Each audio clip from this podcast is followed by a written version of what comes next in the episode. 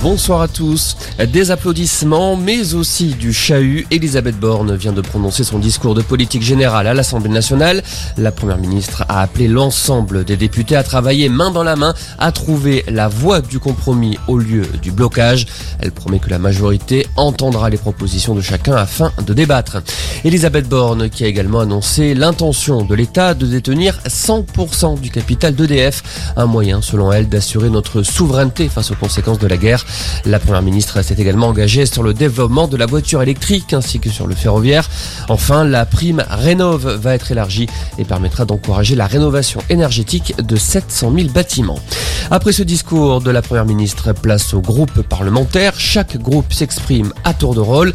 D'Aurore Berger de Renaissance à Julien Bayou des Verts.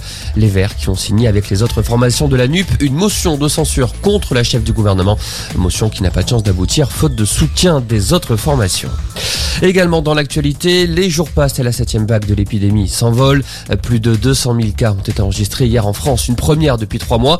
Alors certaines villes réagissent. Le maire de Nice, Christian Estrosi, annonce que le masque redevient obligatoire dans les bus et les tramways de la ville et de la métropole. La mesure entrera en vigueur lundi. C'est une information du journal La Provence. Didier Raoult épinglé par un rapport de l'Inspection Générale des Affaires Sociales. L'organisme estime que l'I H U de Marseille a été le théâtre de nombreuses dérives sur le plan social comme sanitaire.